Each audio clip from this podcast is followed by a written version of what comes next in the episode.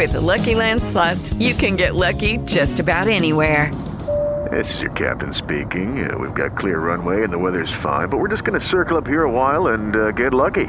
No, no, nothing like that. It's just these cash prizes add up quick. So I suggest you sit back, keep your tray table upright, and start getting lucky. Play for free at LuckyLandSlots.com. Are you feeling lucky? No purchase necessary. Void where prohibited by law. 18 plus terms and conditions apply. See website for details. It is Ryan here, and I have a question for you. What do you do when you win? Like, are you a fist pumper?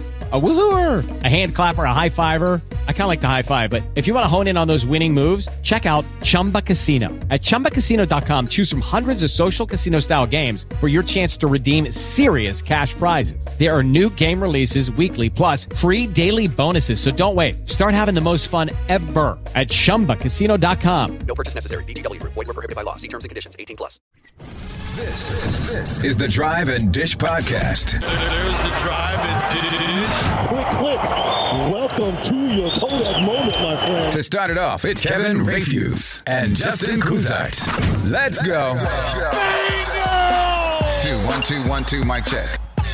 Without further ado, we get right into NBA free agency talk. Uh, that is pretty much what's going to go down this whole entire episode. But uh, we got to address the the elephant in the room, the big topic that is going around all NBA podcasts, all NBA anything. Uh, Kevin Durant wants out of the Nets. Yeah, it's officially uh, piled. Uh, it was like an all. What, what's it? I mean, what people don't remember about the DEF CON scale, right? Because that was how. So the DEF CON scale, for anyone who doesn't know, is how close America was to nuclear war at one point. Like they used it back in the 60s and 70s if we were going to get attacked. So I think most people will go, "Oh my God, we're at DEF CON five. That's it." No, if we're at DEF CON five, that's good news. That means everything's all good. It means we're Yeah. in like the middle of a real peaceful time right now. Um, it's actually DEF CON one um, is what happens is when it's like, yo, it's imminent. Like man your battle stations, and that's exactly what this was. Um, there is the NBA is the most traumatic, unnecessary league every single summer. I absolutely love it. Um, I mean, the, I mean, this is insane. Kevin Durant has been there two years. Him and Kyrie Irving have been in Brooklyn for two years, and now it's just already over with. Um, you look at where this team was, and I mean, and I guess that's the part where I do feel bad for Brooklyn in a sense because Sean Marks and crew dug this team out of the gutter.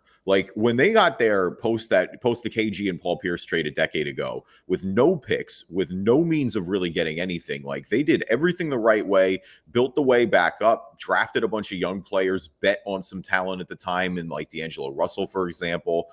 Um, and then just uh, you know put themselves in a position to be such a stable and attractive franchise that you can lure in somebody with the caliber of Kevin Durant. Like you have Kevin Durant towards the end of the prime of his career when he's at worst the second or third best basketball player in the NBA. Um, and at the time was probably number one when you signed him. I mean, I know he was coming off injury um, in Golden State with the Achilles injury, but I mean, it's Kevin Durant. You've got Kyrie Irving. They want to play together. You're a half a shoe size away from beating the Bucks and potentially going to the finals. Obviously, we know the Bucks won the title that year. Um, maybe the Nets are able to do that. It, it sure feels like the Nets would have beat the Hawks, and then I mean James Harden would have only got healthier that run, and now just like that, it's over with. I mean they, they're at you know the, decision the die has been cast and i know kd is under contract for four Right. more years and i think that's the thing is where i know we're in a players league. Four years is a lot and kd's not going to sit out like ben simmons. Like this isn't a situation where he just doesn't care. Like no kevin durant especially he'll never admit it out loud but i think he's as motivated as he's ever been post the warriors winning the title last year and trying to get one on his own without them now. And- so I, I you know in that sense i do think brooklyn has more leverage than most teams that are being held at gunpoint by their franchise superstars do.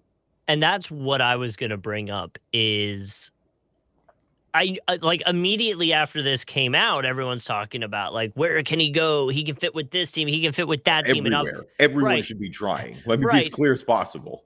But and, and to that you know we sh- and we'll get to it in a second the two teams that have kind of come out from KD's side of things were Miami and the Suns which I find hilarious because they were the number 1 teams in both conferences last year. Could you be more soft? Is my problem with that. Um cuz that's the thing that kind of like is around him, right? Like he always wants to go to the team that's already that's already there or right there about to do it. When he went to the Warriors, that was kind of the the vibe and I feel like if he went to the Heat or Suns, it would be a similar vibe in that sense. I do and I don't. I mean, because here's the thing: like, you're gonna have to give up so much to get him that yeah. it would kind of deplete the roster. Like, I know if he goes to Phoenix, I mean, like, let's look at both of those deals. If I'm Brooklyn right now, minimum, I'm not even picking up the phone if Booker's not in the deal, which I don't think Phoenix is not going to put Booker in the deal well, at that point. And and and and hold on, because that was a big that was a big stopping point, as everyone was saying. Of course, Booker has to be a part of it, but because Ben Simmons, uh, Ben Simmons, Ben Simmons signed the uh, designated rookie extension with Philly and then right. was traded to Brooklyn. They cannot have Booker, who I think did the same thing. So you can't have two of the same players that did that from a trade on your team. Well, and we'll get into Miami in a sec because that's going to yes. be Miami's holdup, in my opinion, Bam. with Bam Adebayo. But with, yeah. with Phoenix, if, if Booker's not involved, I'm looking at Ayton, Bridges, and at least four first rounders. I mean, in, especially in the aftermath of the Rudy Gobert trade, you want to talk about changing the market for everybody yeah. um, uh, really quickly on a dime.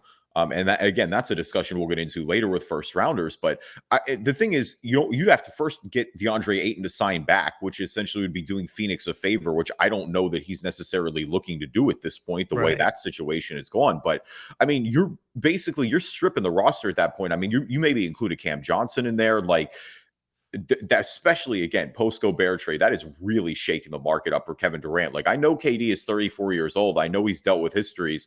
Uh, you know, I know you could say that this was acrimonious, if you will, the way it's breaking up. But I listen, you're going to get maybe the best trade package ever in NBA history for Kevin Durant. Well, and and that's kind of so so back to the original when you talked about the Nets and all that going on is like people were quick to uh start talking about teams like I was saying, but but my back back of my thought was like they might be in a situation where they don't obviously have to move quick. They have him under contract. Now, I know there's a lot of like oh, I have an injury, I won't play type stuff that goes on and, and like you alluded to Kevin Durant probably won't do that. But at that point you're you're hoping on probably and if things get more volatile, then the value also starts going down potentially from other teams. I know it's Kevin Durant, but if things are getting you know worse and worse and he's demanding things and he's not playing it, i completely so- disagree because i think ad was as toxic and, I, am going back to the su- recent superstar trades i'm going to use them as a model but i'll go back to anthony davis anthony davis was pretty much as toxic as you could get at the end of new orleans like short of ben simmons just not playing you're right um and the Lakers or in the Pelicans, I should say, still got everything they wanted from the Lakers. Like they got their haul of young players and picks. Somebody like Kevin Durant, especially Kevin Durant, is not going to lose value. Like that's the thing. Ke- Kevin Durant could basically like, eh, you know, he could like rip a door off Brooklyn's facility, carry it into the parking lot, and go bash somebody's car in. And I don't think he would lose value. The only way he would lose value is if he did some disgusting off the court stuff like Miles Bridges, which we'll get into a little bit later, scumbag. Yeah. But yeah, um, no, I, I don't. Th- I wouldn't worry about that from a Brooklyn perspective. I, I, mean, you have you're already having to deal with the Kyrie situation too. Now, Kyrie opted in, which is the big news there. So Kyrie right. opts in earlier this week. They have him for a year. I still think they're going to try to facilitate a move there. But again, Kyrie's market is way different as well. Um, Kevin Durant and Kyrie Irving are not going to play together. I don't know if that's re- if that's real or if that's what they think, but that's a pipe dream if, if that's going to happen. Yeah. What do you put um, weight wise on? I, I, know there was around there, and of course, like I, I almost made the joke. I should have made the joke on uh, on Twitter for like the seven people that would have seen it. Um, but I should have made the joke the second Kevin Durant was up is like, oh, Lakers fans are going to start coming up with trades that they land Kyrie and KD. Oh my god! I mean, I mean, everybody is. I, I, saw somebody be like, oh, just trade Russ and AD, and I'm like, well, the AD makes it you're in the ballpark, but you ain't getting both of them with Russ in there. That's the thing. Um, no, I, I think so. Going back to Miami, that's kind of they're in the same position as Phoenix, is where it's like if you can't put Bam Adebayo in that deal, I'm laughing out the ballpark. If you're like they have, they do not have a good enough package compared to even Phoenix, in my opinion, with it, without including Bam. Like if you're if you're centering a deal around Tyler Herro, so let's say it's like Tyler Herro, Gabe Vincent, four first round picks, like Max Strus a bunch of other like random Heat development guys who, again, all played meaningful minutes for them last Sure. year. I'm not trying to downplay any of those players, but like you're telling me the centerpiece of my deal is Tyler Herro, who, again, dealing with injury, so I don't want to dump on it too much. But like, I just watched Tyler Herro not be able to play in the Eastern Conference Finals against Boston. Like, that's going to be my superstar game changing guy that I want to bring back for Kevin Durant. Like, Kyle Lowry is just kind of old at this point. Unfortunately, that contract's not very good. I don't know why I'd want to pick that up. Um, and so what? At that point, uh, what are they going to trade Jimmy? Miami's not trading Jimmy, so there we go. We're we're just and stuck that, in an and, and I would assume eh, I would assume the reason Kevin Durant wants to be in Miami is to potentially play with Jimmy. Like that's course. the end goal there. And I would Um, imagine Bam at that point too. Like I think Bam is a big part of that as well. And and I think if my the way for Miami to get in would be to facilitate But a third team somehow, and then that's where you move Bam. You move Bam on a third team, get a really good haul back, and then try to flip that. But again, I still think like if the Brooklyn's saying they want an all star back, like I know t- again Tyler Herro just won six man of the year. I don't want to downplay him, but like th- that's not the centerpiece of return. I'm going like if Phoenix can give me Ayton or Bridges, I like both of them better than Herro at that point. Well, and, and I would say too, if you're Kevin Durant, your your expectation is you know whatever team you're going to, there's most likely a star is going to move. But from the Phoenix side, he probably wants to play with Booker. He probably wants to play with Chris Paul. Like you know, like those are the guys that I assume is the reason he's interested, and obviously their success is a big part of that as well.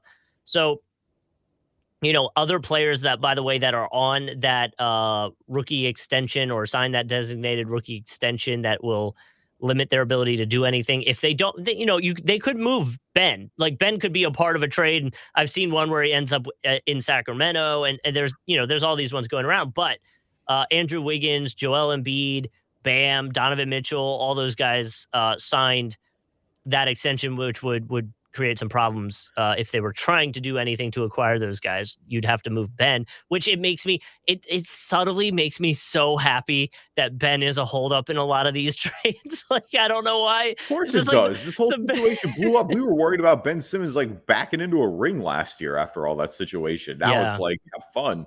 Mhm. Um, we'll see if he even plays next year. The sneaky team to watch is Toronto. I'm telling you, Toronto's got the assets. I've seen a If few people say move- that. Now, I've seen some Raptors fans act like Scottie Barnes is an untouchable god out here, and it's just like, guys, you got to let it go. The same way Sixers fans do with Tyrese Maxey. It's like, look, it's Kevin Durant. Mm. I know. It- It's the cost of doing business. I do not want to trade Tyrese Maxey I under know. any circumstance. Let me be as clear as possible. Kevin Durant is the only, like, one of probably four players that I actually would move Maxey for. But listen, we're in rarefied air here with Kevin Durant. I, Toronto is insane if they don't move. Like eh, the the You thing have is, to do it. I think you have to do it. I mean, I think people are going to go, oh, well, what if we do Scottie and OG? Like, it may very well have to be Pascal Siakam and Scottie Barnes or Pascal and OG. Like, you're giving up one really good player at the minimum here, and probably both. Um, but I, I think in terms of the war chest, the picks, the young players they have around the edges, like Toronto could do it um and still have enough like you've got i would imagine they keep VanVleet in that scenario. I don't see him getting moved in the deal because he's a little bit older. Um My got My favorite thing, by the way, if if that happened, would be this weird trend of every so often a star going to Toronto, kind of to like not re-image, but like they go there, they go win a ring, and then they go to another team. Like like they Well- do the Kawhi. They go there, they win it, they they're the guy, and then and they move something on. to be said about Toronto. I mean, again, they put themselves in a position where they have the assets to trade for a player of this caliber. Like that was the thing when Kawhi Leonard went on the market is they had the ability to do it. Like again, that was a there was a big time shakeup with them, and that was a gamble because again, DeRozan was a fan favorite. Like Mhm. it, it looks great, obviously, and I think they have the flexibility and the trust now because that worked out. You win the title, Kawhi chooses to leave on his own. Like it's a best case scenario for everybody, but like that could have very well gone, you know, the way the Boston Isaiah Thomas deal did for a little bit, where it could have failed and, and kind of gone backwards. I know Boston clearly is fine as a franchise as well, but you know, I think that set them back with with free agents at least for a couple of years. Um, the same way I think the DeRozan thing could have had it not worked out. But yeah, now it, it all works out.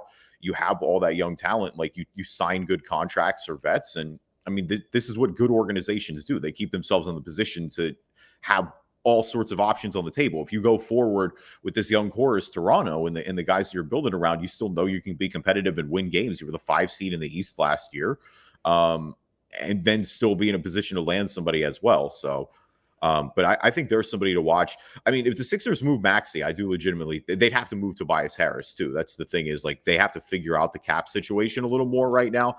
And but I'm not being a homer when I say the Sixers legitimately do have the package. Like Tyrese Maxey, I think is good enough to move the needle. I don't know but if I it's guess... the best out there, but is it one that absolutely gets them to at least pick up a phone call? Absolutely.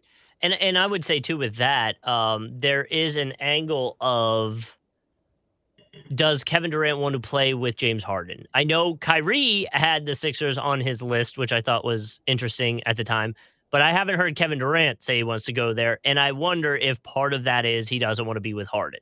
Is Harden not validated here a little bit with all the way all this is played out?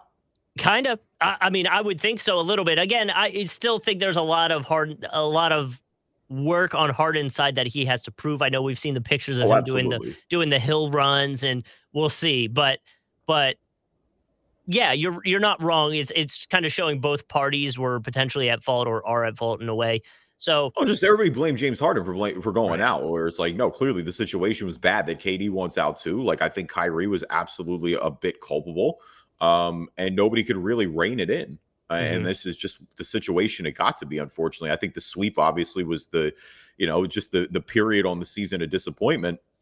And it well, is crazy disappointing. Now, the good thing is, again, I don't think Brooklyn.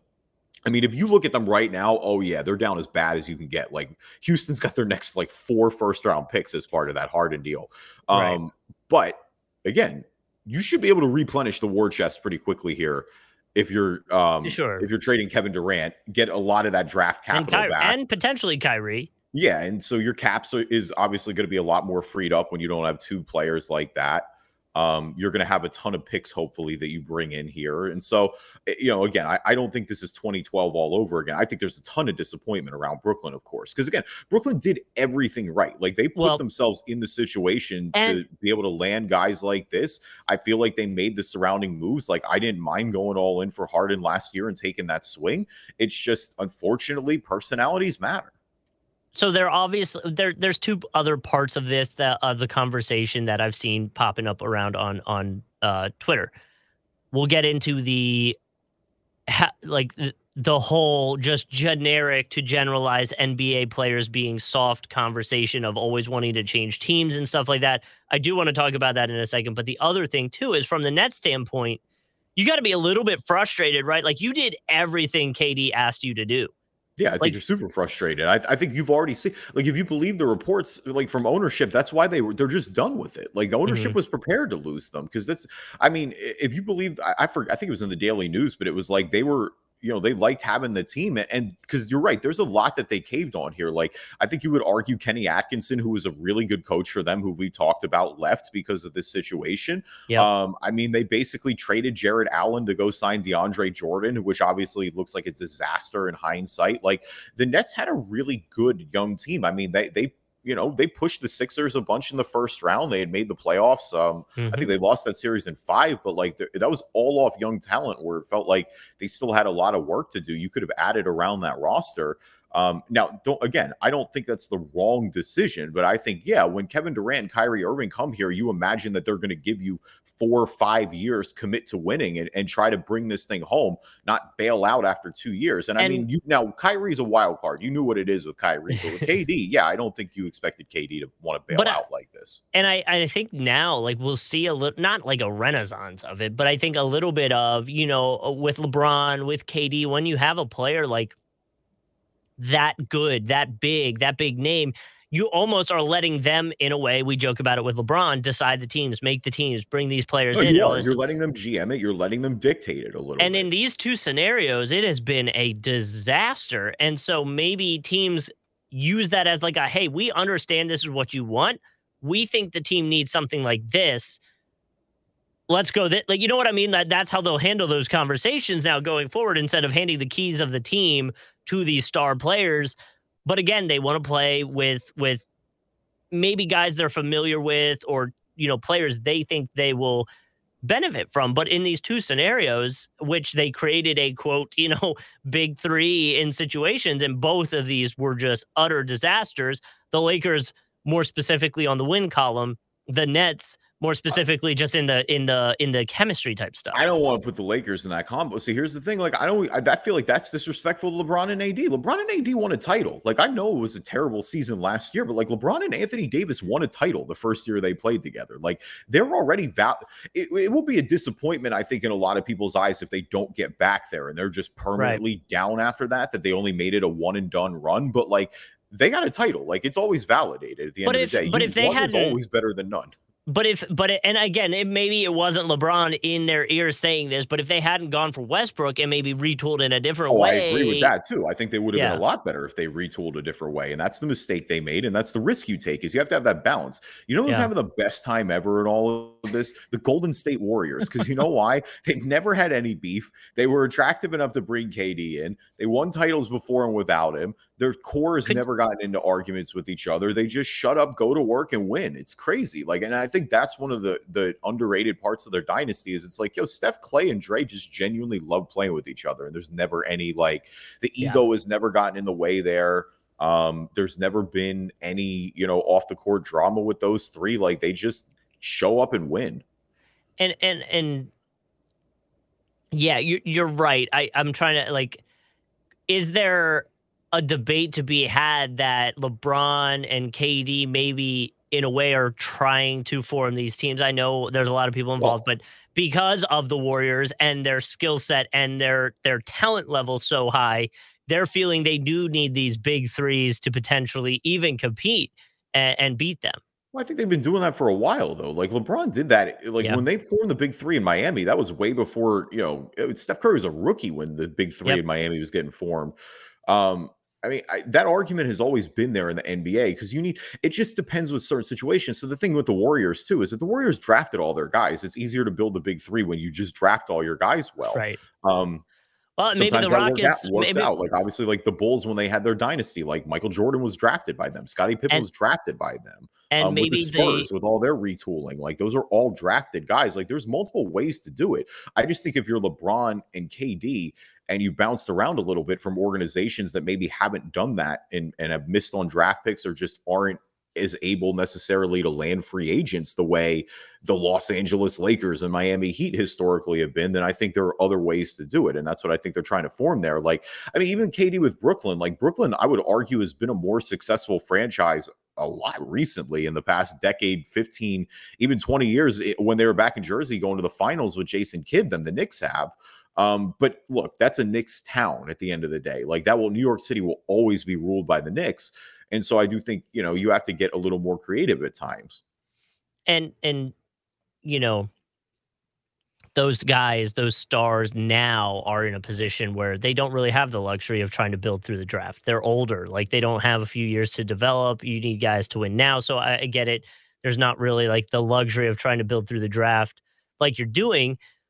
But then I guess like the counter to that would be what's happening with the Warriors is like they're so good that they're starting to build for the future through the draft while still winning. You know, like it, it is such a crazy. The draft is the best way to build. It always will be. Homegrown organic talent mm-hmm. will always be your best way to win. If you put yourself in the position to consistently draft well, to develop well, to reward your homegrown guys, you're going to attract free agents. And that's the thing is it's like, you know, I don't think city matters as little as it has in the NBA in a long time because you can be a generally globally marketed superstar anywhere you want. Like there was no planet in the 80s where Milwaukee, for example, would ever be viewed as a marketing powerhouse. But Giannis is such yeah. a big force with him being A, the best player in the NBA, in my opinion, and B, just so marketable and such a household name now. Like Giannis doesn't need to be in a big city. You don't need to run to Hollywood to get those ad deals. Like he can absolutely post up in he Milwaukee his, and get recognized everywhere. He has his own documentary out on Disney Plus. It actually just dropped the other day. I'm gonna probably is watch it. Doc it is it a movie? I thought I thought it was a movie. Oh, maybe it's a movie. I don't know. It's on Disney Plus, but I I saw it um, yeah. when I was watching uh, Star Wars stuff. So I'll have to go back and and watch that because uh, I was very interested to see what it's all about. So yeah, no, I mean, I'm so I'm, I'm, a little surprised they got it already. I figured it'd be a little later in their careers, but I, I mean, I, I, get it. Everybody needs content with all the streaming services that are out. I, I agree, and this is this is off topic, and we don't have to go down the rabbit hole. But I feel like there should be a rule: one for spoilers, but two for documentaries. Like the actual thing you're doing the documentary about has to be over for a few years before you do the documentary about it, in my opinion. So, like, Mhm. I don't want a LeBron documentary until he's retired and and you know in like give me a few years. No, Like- well, that was the that was the best part about Last Dance. Is Last Right. Dance? It just, I mean, a it was so well produced, but I mean, Last Dance too. I think for us, like you know, you and I were between one and eight when Michael Jordan won his Mhm. between his first and sixth title. Like we can recognize, you know, the impact he had on the game and go back and watch those highlights and, and all that stuff because you know that's what we do. But I mean, realistically, like our memories of watching Michael Jordan actually play basketball were him in a Wizards uniform at the end of his career. Like that's what we were actually watching. We Oh, were old enough to mine- go an NBA.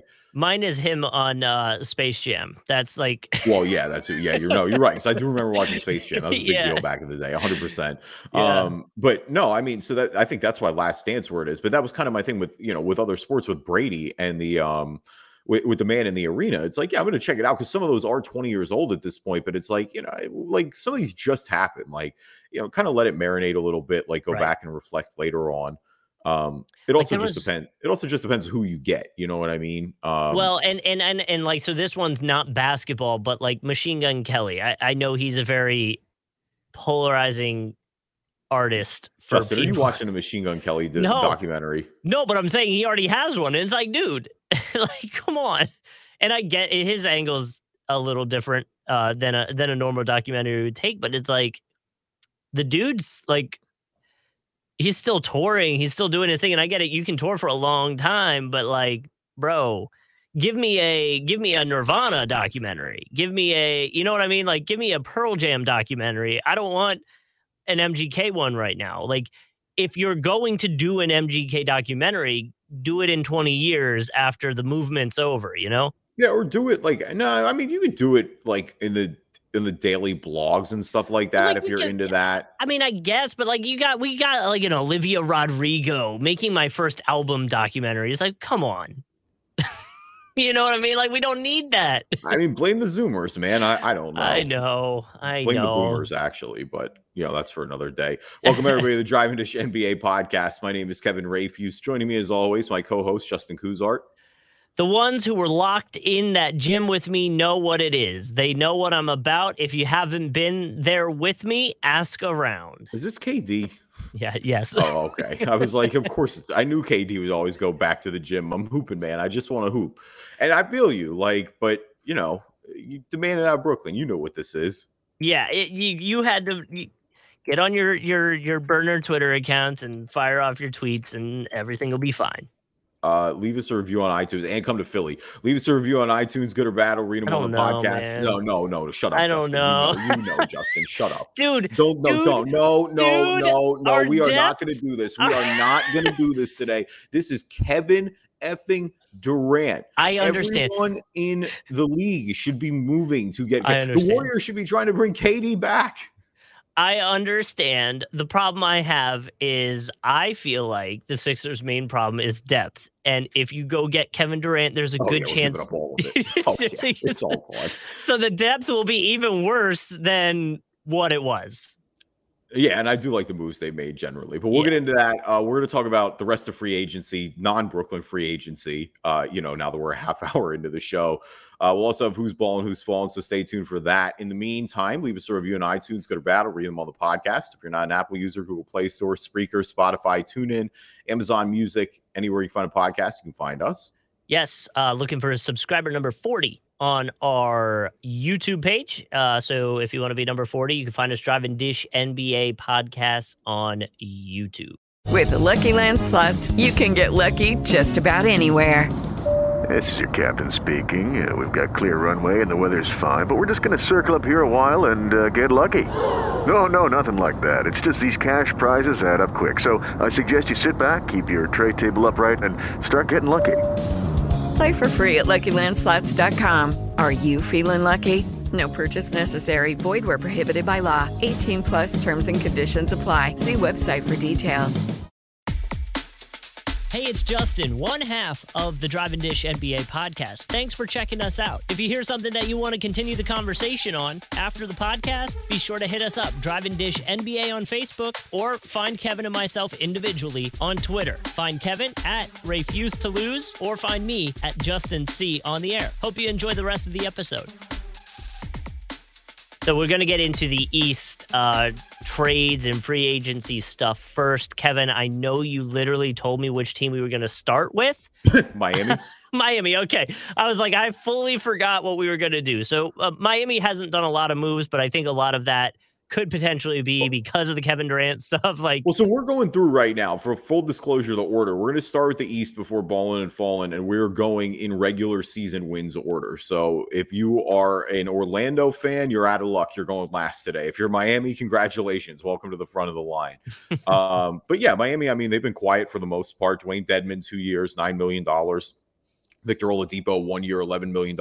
I'm surprised. The reports are saying that Oladipo is going to go try and get some more years, I think, elsewhere. And I think with all the injuries he's had, that's certainly looking for stability there. Um, but I mean, he obviously, Miami was really patient with Oladipo and allowing him to get right. And that's something that paid extreme dividends in the Eastern Conference Finals. You know, I he was so, great too. for them, especially on the defensive side of the ball. Um, so yeah, I mean, good signing for them to get him back again. I, I think he's earned the bump in salary a little bit here. We know what his upside is. Um, and I mean, if he wants to, you know, clearly Miami has done right by him, so I could see why he would want to come back there as well. yeah, and and I kind of like that too. You know, you you both player and team believed in each other in a way. You know, like they they they let him recover and get there, and we saw a little bit of a flash towards the end of the season last year. So I, I like running it back with with the Heat as well. I understand trying to get some more money, but but I like this move at the end of the day. Uh, so Boston's been quiet for the most part, other than a, a pretty decent sized trade. Um, Boston's brought in Malcolm Brogdon, uh, which a- as soon as the Celtics lost on Twitter, uh, it felt like everyone on earth was like, "Go get a point guard, go get a point guard, go get a point guard." Well, they got a point guard now. Um, traded Daniel Theis, Aaron Nesmith, Nick Stauskas, Malik Fitts, Juwan Morgan, and a 2023 first round pick. I'm not going to lie, this felt like Brogdon is a really good player when he's healthy, and I know he's missed If, a lot yeah. of time. Um, you know, only played 36 games last year, uh, 56th year before that. Um, I think his his career high in games is his first year. He played 75. Um, so there- there's definitely injury risk for sure coming off knee injuries. But Malcolm Brogdon, when he plays, is objectively great.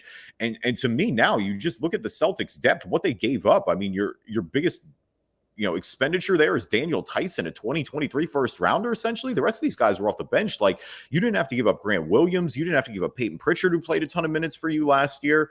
Um, and now, I mean, I think there's a lot of people who are pegging Brogdon in to be the starter. I'm interested to see if they don't just keep rocking with Marcus Smart, given all the success that they had last year um, with those lineups, or if they have Brogdon and have Brogdon come off the bench, or if they have you know them play one and two essentially. Um, either way, though, I think this is a phenomenal move for Boston, who is they're trying to improve their depth and the fact that again you got him on the cheap. Like I don't see any downside to this. He's a guy who's going to fit in there right away. Um, you know, you still have Derrick White, so the bench. I mean, the bench was the biggest thing. The bench and the turnovers is what cost them in the finals, right? Uh, This is certainly seems like a great way to address both of them, and you didn't really give up anything. It feels like. it's a it's a low it's a low risk in terms of what you gave up uh like you uh, alluded to though i am curious to see how they handle this with marcus smart because i know he's kind of addressed the you need a real point guard rumors and various tweets and stuff like that.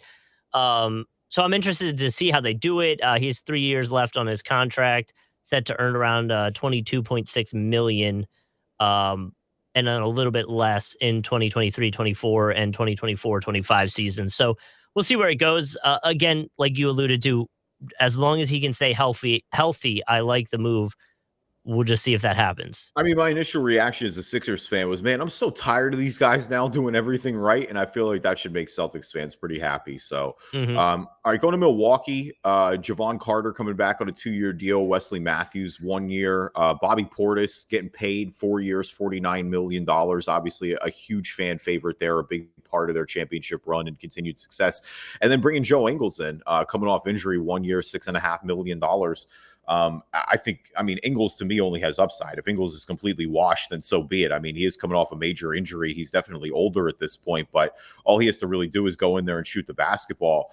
Um, bringing Bobby Portis back is a no brainer, not just from a fan perspective, but you know, it, when Giannis is off the floor, he plays a lot of, of good minutes for them. Um, he's a guy who plays tough, just always seems to be in the in the right situation. Um, and then Wes Matthews was a, a, good pickup for them again. It, we know what he does at this point, three and D.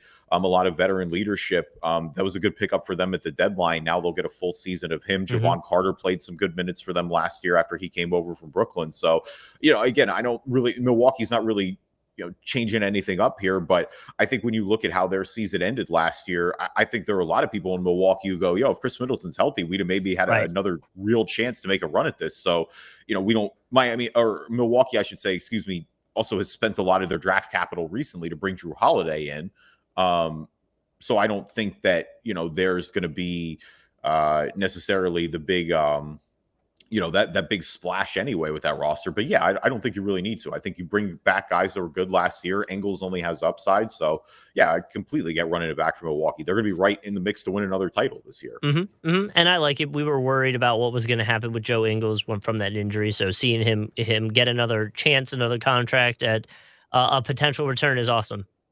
All right, so going to the Sixers, uh, Houston East, excuse me. Uh, Danuel House, two years, eight and a half million dollars. PJ Tucker, three years, $33.2 million. Trevelin Queen, two years, $3.3 million.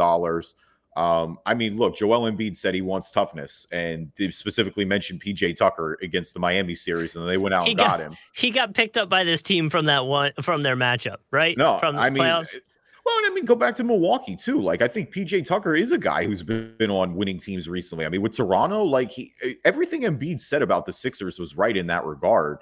Um, now PJ Tucker is 37 years old at this point, so I think there is a part where I'm like, whoa, three years, like. But I get it. That's that's the cost of the market right now, and and the look, the success has been there recently, I, so it's hard to argue with it. And and I promise you, the Sixers weren't the only ones trying to get PJ Tucker. You know, no, like they, Miami wanted him back. Yeah, yeah no, Miami right. definitely wanted him back. Um, so no, bringing in PJ Tucker again, I like what the Sixers have done is it just a philosophy. Again, we talked about depth. Like you combo this with getting De'Anthony Melton from Memphis, which I thought was a really good pickup. Um, you bring in PJ Tucker, you bring in Danuel House, who's a guy who I think fits the mold of what they're trying to do. Um, it just feels like already that the bench is better without even doing anything. And here's the reality: like I just don't think the Sixers are done. Like I think it's pretty clear the Sixers are going to try to move off Tobias Harris here at some point a couple of you know a couple of teams that have been named but even if you add like i don't think you're going to add anything of, of game breaking note here with tobias harris but um you know even if you get a, a, decent role player there somebody that can play in the rotation you know you look at the bench already harden doing all the favors in the world for the Sixers. I mean, mm-hmm. what what an and again, give James Harden some credit. There are absolutely valid concerns about how good he is anymore and if he's worth that max money. But give you know, listen, all he's talked about is saying that you know, I want to win a championship. We want to compete. I want to win a championship. I want to help this team do as much as possible. Taking 12 million less dollars to help your team go out and get somebody like PJ Tucker and get somebody like Danuel House and get, you know, quality bench players that you need to fill out this roster. Yeah, I think you got to feel pretty good about that. Um, you know, we'll see what he does in terms of staying healthy. That's going to be the biggest thing. But if you've got Embiid and with Maxey's emergence, like it, it feels like you have your top two guys. Like you don't need to really go out and third star hunt. Like I'd much rather them build the roster the way that Boston did, the way that Golden State did, the way that Milwaukee has. Like I think that's it was clear to me if you watch the whole season, that's what they were missing last year.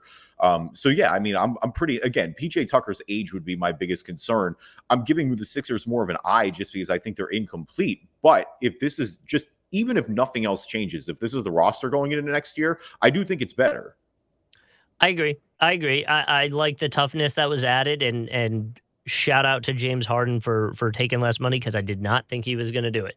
Yeah, no, I mean, like seriously, that that's an extremely underrated move. It's massive for the franchise. Mm-hmm. Um, all right, Toronto, Chris Boucher, three years, thirty-five and a quarter million. Thad Young coming back, two-year deal, sixteen million dollars. Otto Porter Jr. also coming in from Golden State, uh, two-year deal off his championship run there. Um, and again, this kind of goes back to what we were talking about earlier. Like these are just the good moves that Toronto makes. Like, I mean, Boucher has certainly earned his money. He was phenomenal for them last year, played a number of minutes. Like he's kind of been a breakout guy over the past two years.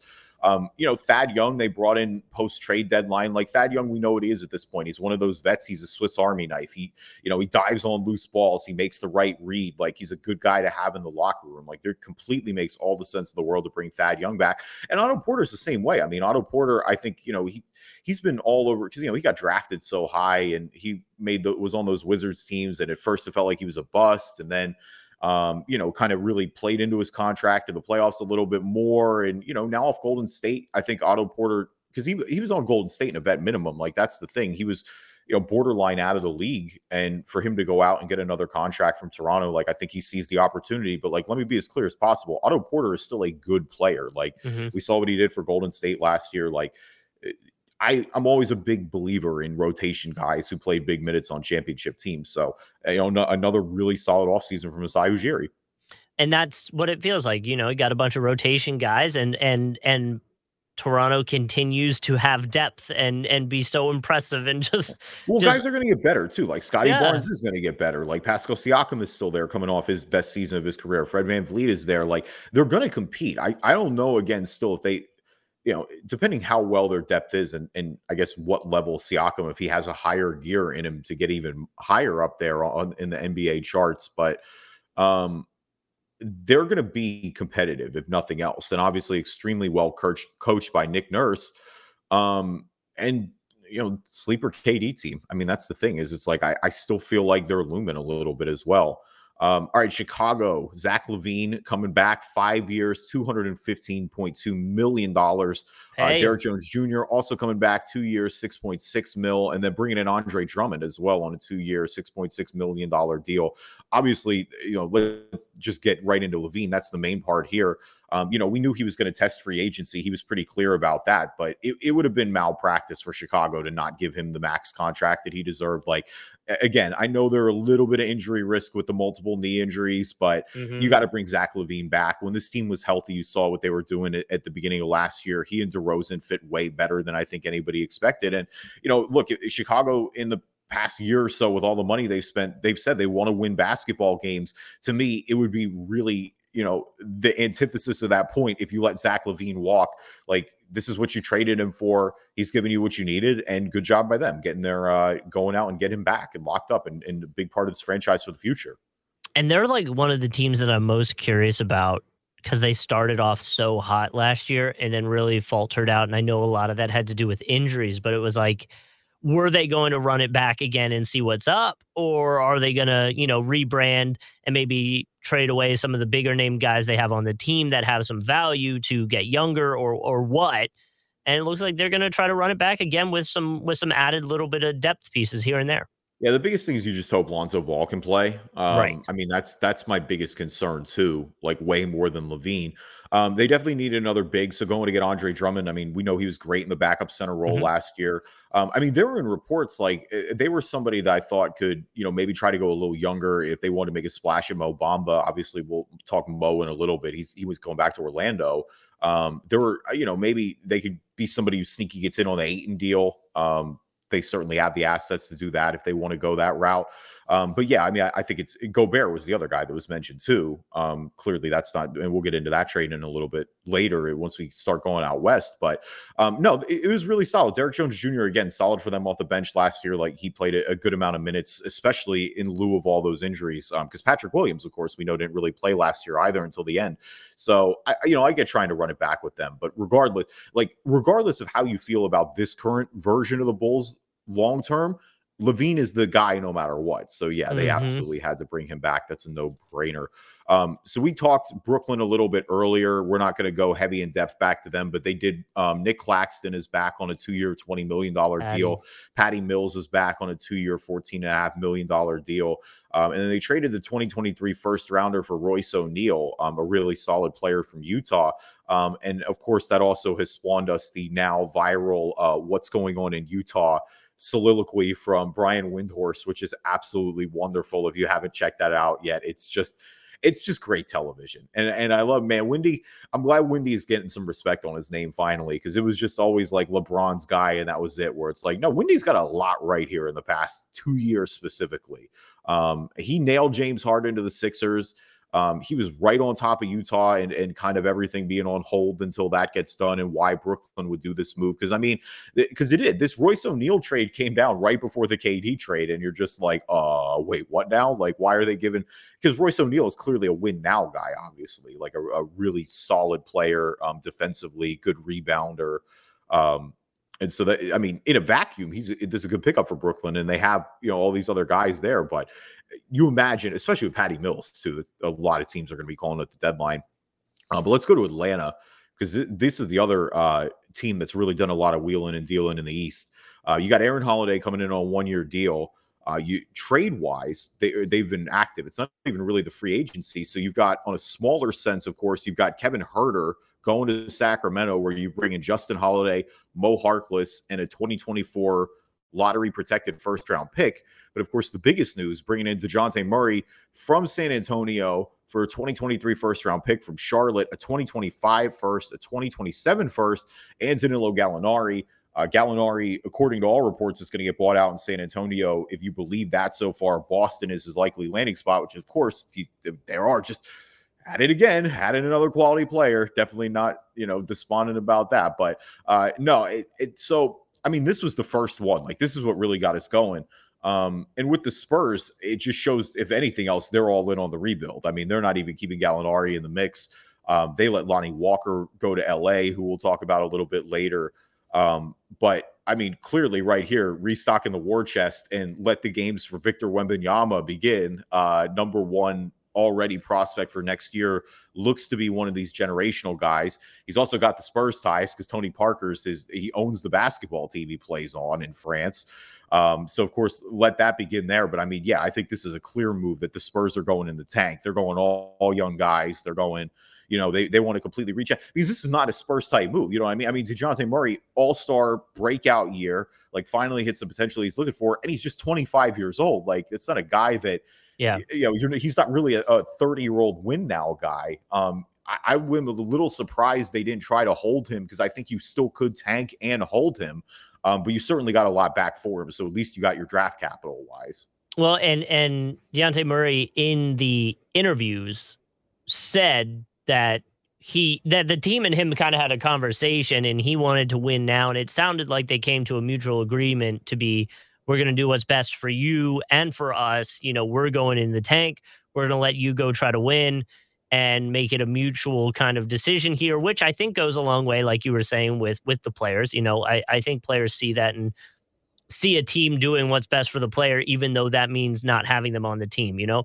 And so I like it. I, I it's a I'm interested to see the how how it works with the Hawks like on the court. Um with him and Trae Young. I think it'll be kind of cool.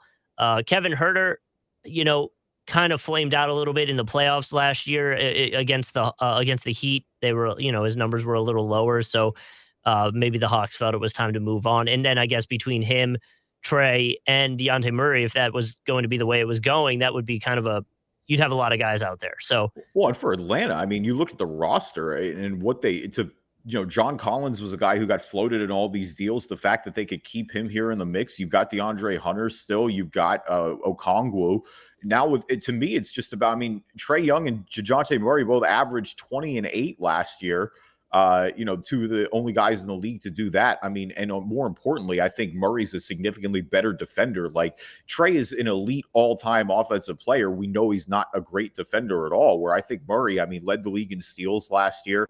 I think he's going to help clean a lot of that up. Now, there's going to definitely be an adjustment period, I think, here for sure um, with you know both of these guys are have been Super Bowl dominant. So I think That's having to learn to play with each yeah. other is is going to take some time. I don't think Atlanta is going to come out of the gate sprinting here, but I think yeah, the, mm-hmm. with the upside here, this is a no brainer for Atlanta. If you want to turn this team's like um, you know if you want to turn it up there, in my opinion, and give them a higher ceiling, like Murray showed that he has All Star potential last year. Like what that's and again, just still 25 years old. I think it's the type of deal where you absolutely go all in you you know you give up the draft capital for a guy who's that young and you worry about the fit like worst case if the fit doesn't work they still both should have a pretty good amount of value. But I'm a big believer in you put the talent together, and guys that are that good will figure it out. Like I think they will figure it out here in Atlanta. Yeah, I agree. I like it. Uh, so going now to Cleveland, uh, Robin Lopez on a one-year deal. Ricky Rubio coming back three years, eighteen point four million dollars. I mean, Ricky Rubio was great there until he got hurt, and then obviously just became you know victim of a trade because um, you know you need to get somebody that can help you win now uh, with, with, the Caris LeVert trade. But now bringing him back in, I mean, it seemed like he wanted to be there. Um, everybody was showing that clip of, of Darius Garland and Ricky Rubio post game one time, and you know, again, post injury, uh, it's good to see him get that contract and, and kind of be the veteran. Like when you look at this young core, you need a couple of those guys in the locker room. It, has been you know pretty obvious that Ricky Rubio wants to be that for Cleveland. Um, I, I, think the fact that they traded him and instantly went right back for him and were like, "Hey, we come back, please. Like you're a big part of what we want here." Um, I, I, think that's a, a, good move for Cleveland, and I, I think if nothing else for the locker room, like and but let it be clear, like he was a good player on the court last year too before he got hurt. Like he was playing a lot of good minutes for them. Yeah, it, it, I like Rubio coming back. It's it, it, it seems like they haven't done much again with Cleveland because like, they kind of have their core. They're ready to go. Uh, let's just see it healthy, you know. Yeah, so Charlotte is been the quietest team in the league essentially. They haven't done anything. Um, they also, I mean, now they're I mean, it's Miles Bridges. Like Miles Bridges was going to be their big move if they were going to bring him back in.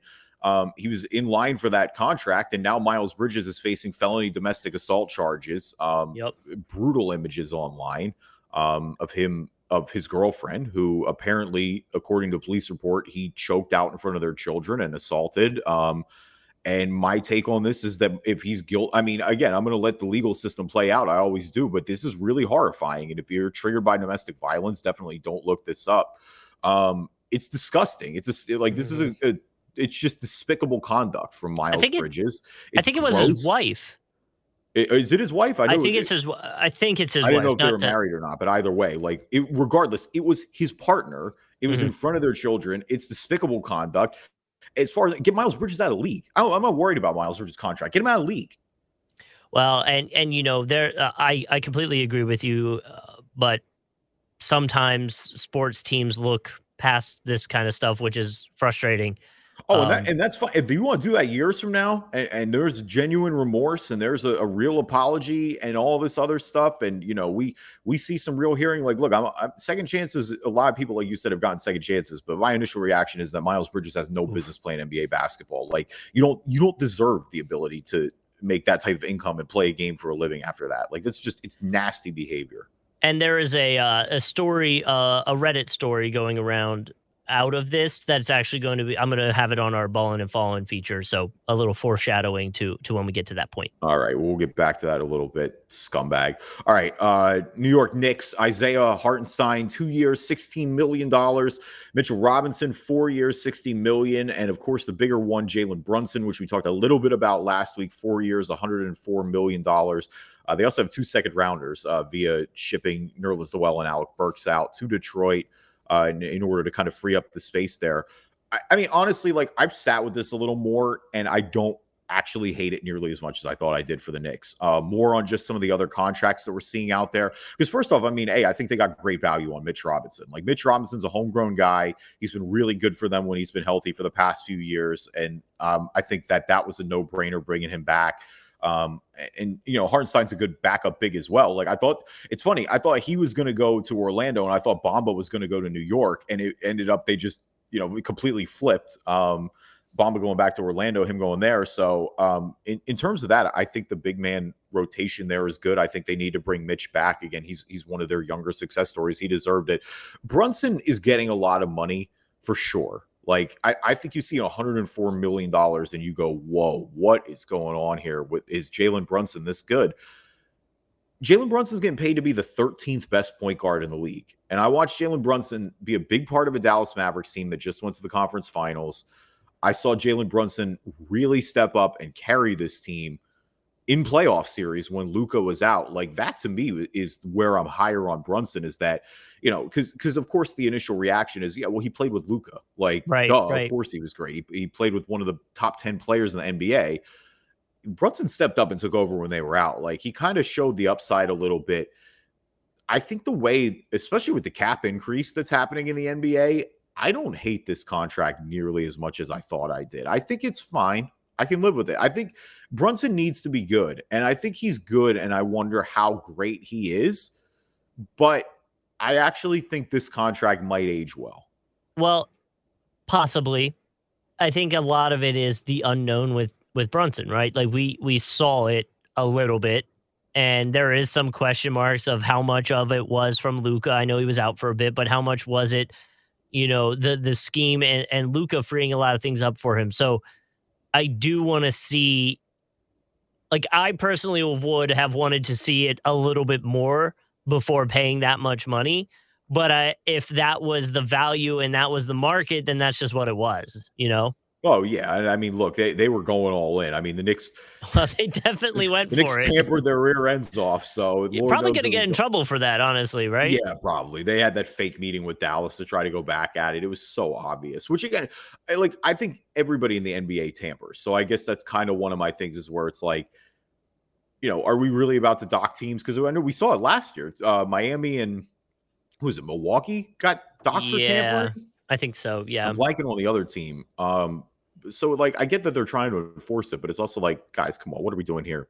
Yeah. Washington, uh, DeLon Wright, two years, $16 million deal. Bradley Beal coming back, five years, $251 million. Opting into that max deal, officially killing every Bradley Beal rumor, essentially. Finally, it's been years of them.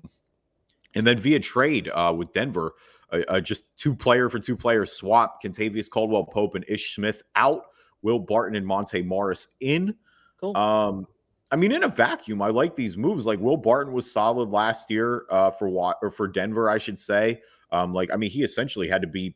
I mean, it felt like he was their two option for a lot of the season, given just all the injuries there.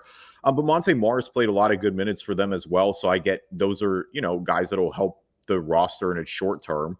Um, you've got Kuzma there still as well. Um, it kind of fit the timeline a little bit with the young guys. Like it's not too ridiculous. Um, because that's I mean, that's where you're really hoping breaks out, right? Like you want some of these younger guys to step up here. Um, Hachimura is a, the biggest example.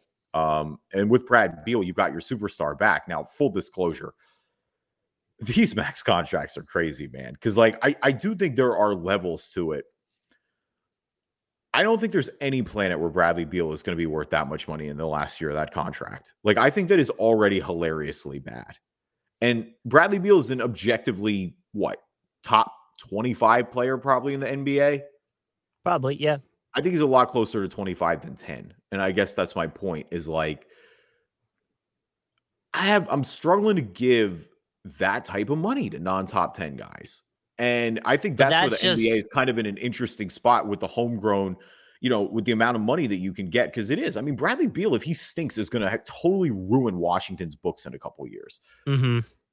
Now, I think if you're Washington, you also have to keep him, and because he's your, you know, I mean, he's your franchise guy, especially when John Wall left. Like he, you don't let somebody that talented walk for nothing either.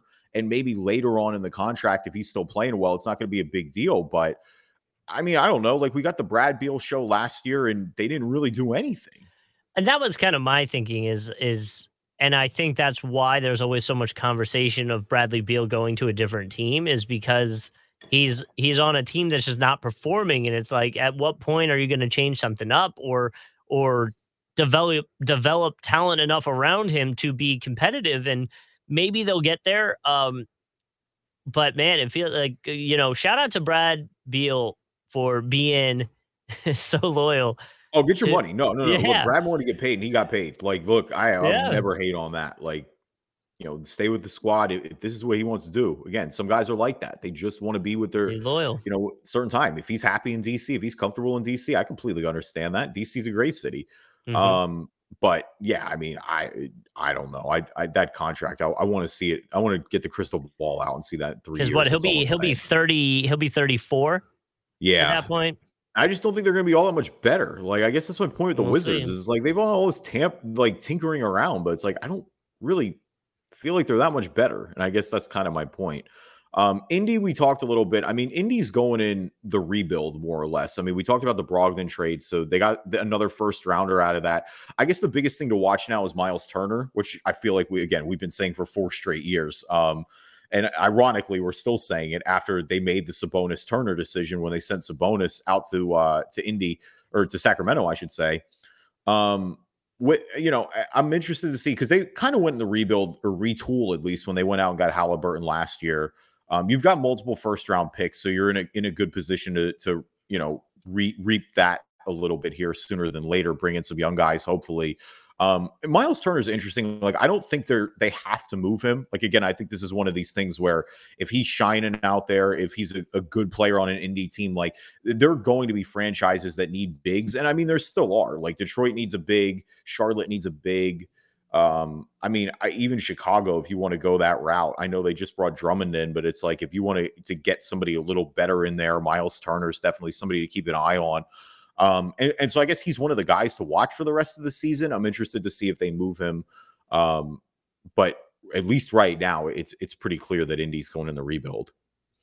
Yeah, and and you know, um, we'll see where they go with it. You know, Turner's going to be the the like you said the the kind of uh, sought after player, and and I think it might be one of those things we see it at the the deadline next year. You know, during the during the season potentially, but but either way, uh, you know, get as it's, it's stock up on draft picks. You know, go for No, it. yeah, yeah. Keep the war chest loaded. Uh, Detroit, Kevin Knox, two years, six million dollars. Uh, they got Nerlens Noel and Alec Burks via that deal with the Knicks, um, and then Marvin Bagley, three years, thirty-seven million dollars.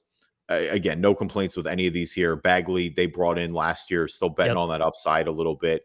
Kevin Knox, I, I don't think is going to give you much at this point, but again, it, you're, it's strictly a flyer. Um, and, and for Nerlens Noel, like he's a guy I think that you maybe will look to move again at the trade deadline, or you keep him in the locker room. I mean, they they need a big there. He can play some good minutes on that front. Alec Burks was playing well for the Knicks last year, and I think he'll be the solid veteran that they need in that locker room. Um, or if nothing else, I think he's a guy that you know people will inquire about at the trade deadline. So you know, again, we know what Detroit's doing flexibility wise. We know that they're trying to keep their options open. Um, and then for Orlando, uh, Gary Harris, two years, $26 million. Uh, Mo Bamba, two years, $21 million. I mean, Harris, they brought back to be the vet. I mean, they've said that multiple times. Like, Gary Harris can play minutes for them if need be. But I mean, realistically, you're going to have Jalen Suggs ahead of him. You're going to have Markelle Fultz ahead of him. And you're going to have uh, Cole Anthony off the bench ahead of him um, maybe even RJ Hampton at that point. But they love Gary Harris in the locker room. He wants to be that guy. So that's a no brainer if you want to bring him back. Um, and he can give you some minutes in a pinch as well.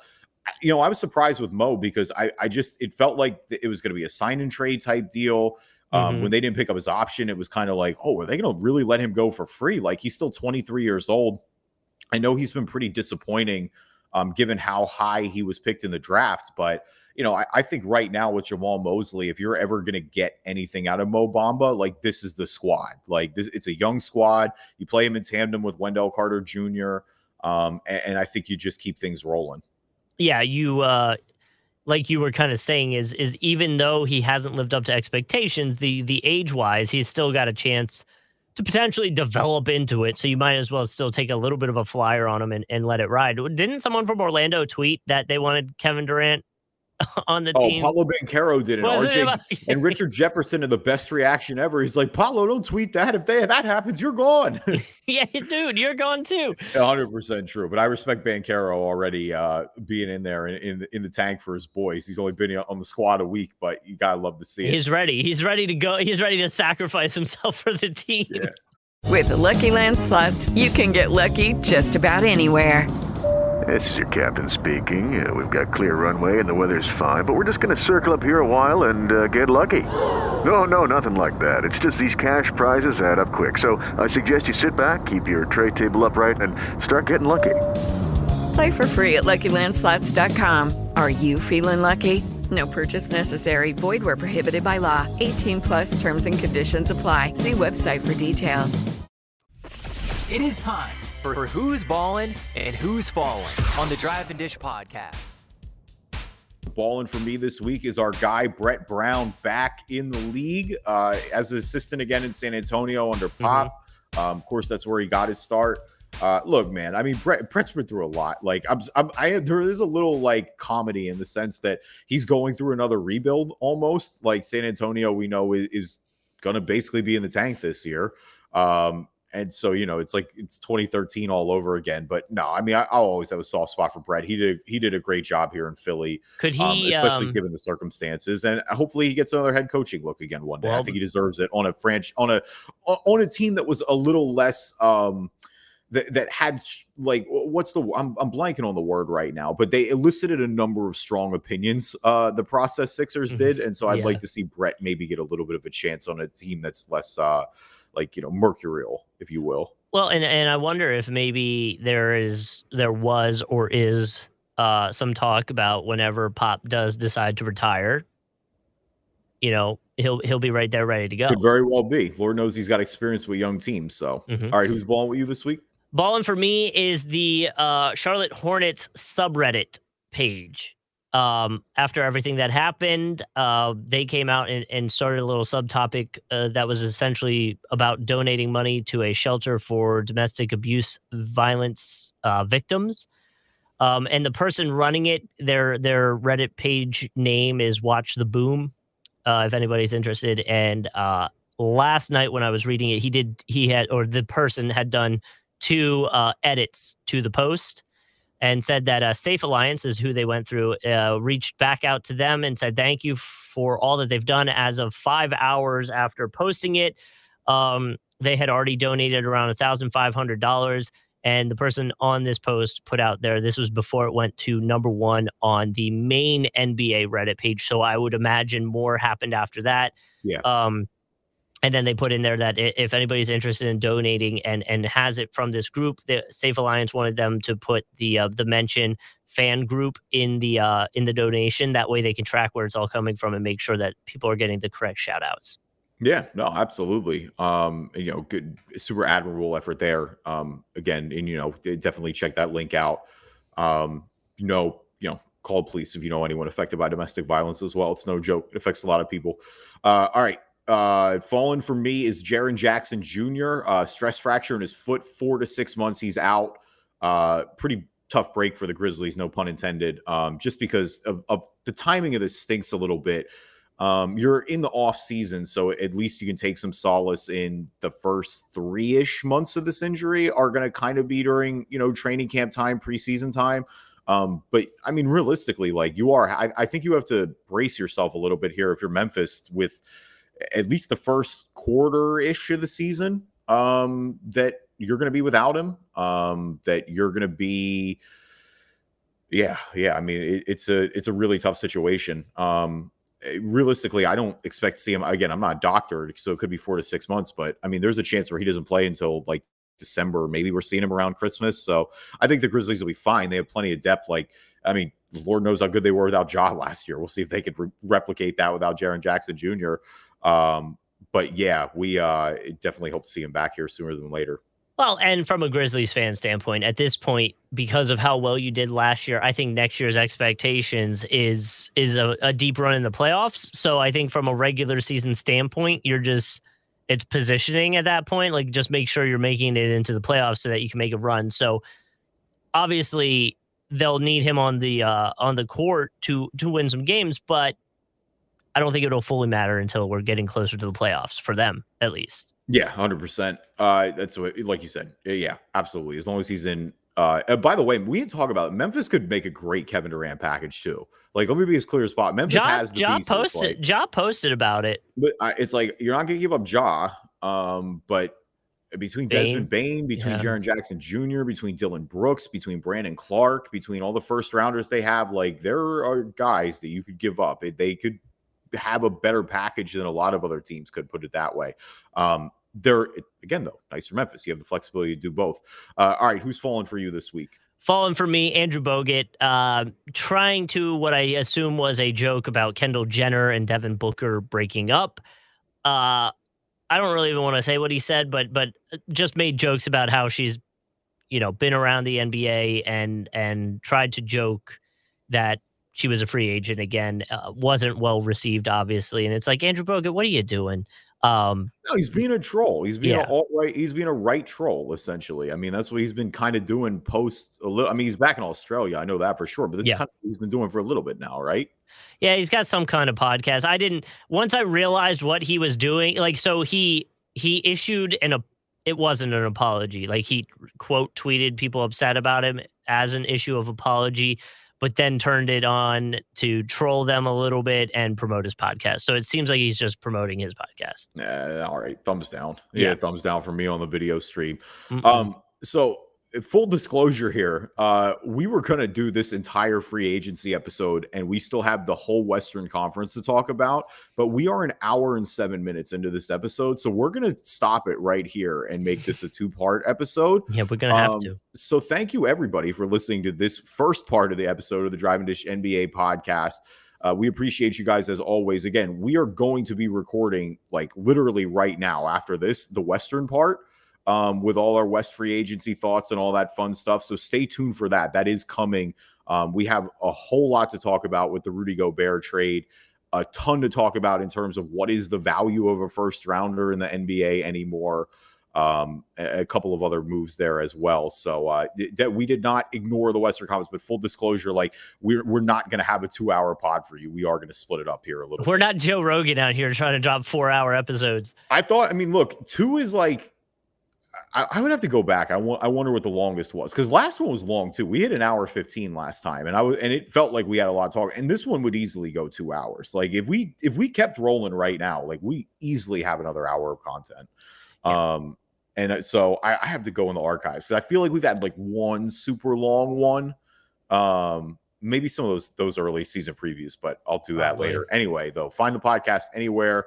Uh, leave us a review on iTunes, good or bad. I'll read them. Google Play Store, Stitcher, Spreaker, Spotify, TuneIn, iHeart, Amazon Music, anywhere. Again, you can find a podcast no matter where you are. You can find us. Yep, and find us on uh, YouTube. We're looking for subscriber number 40. And uh, if you want to be that subscriber, hit us up YouTube. Just search Drive and Dish NBA. I think we've done enough dancing for today. So why don't we dance Wednesday? See you, Starside. Okay, well, in the hole. Hey! Hey! Let's go while we're young. All right, all right. I think they get the point.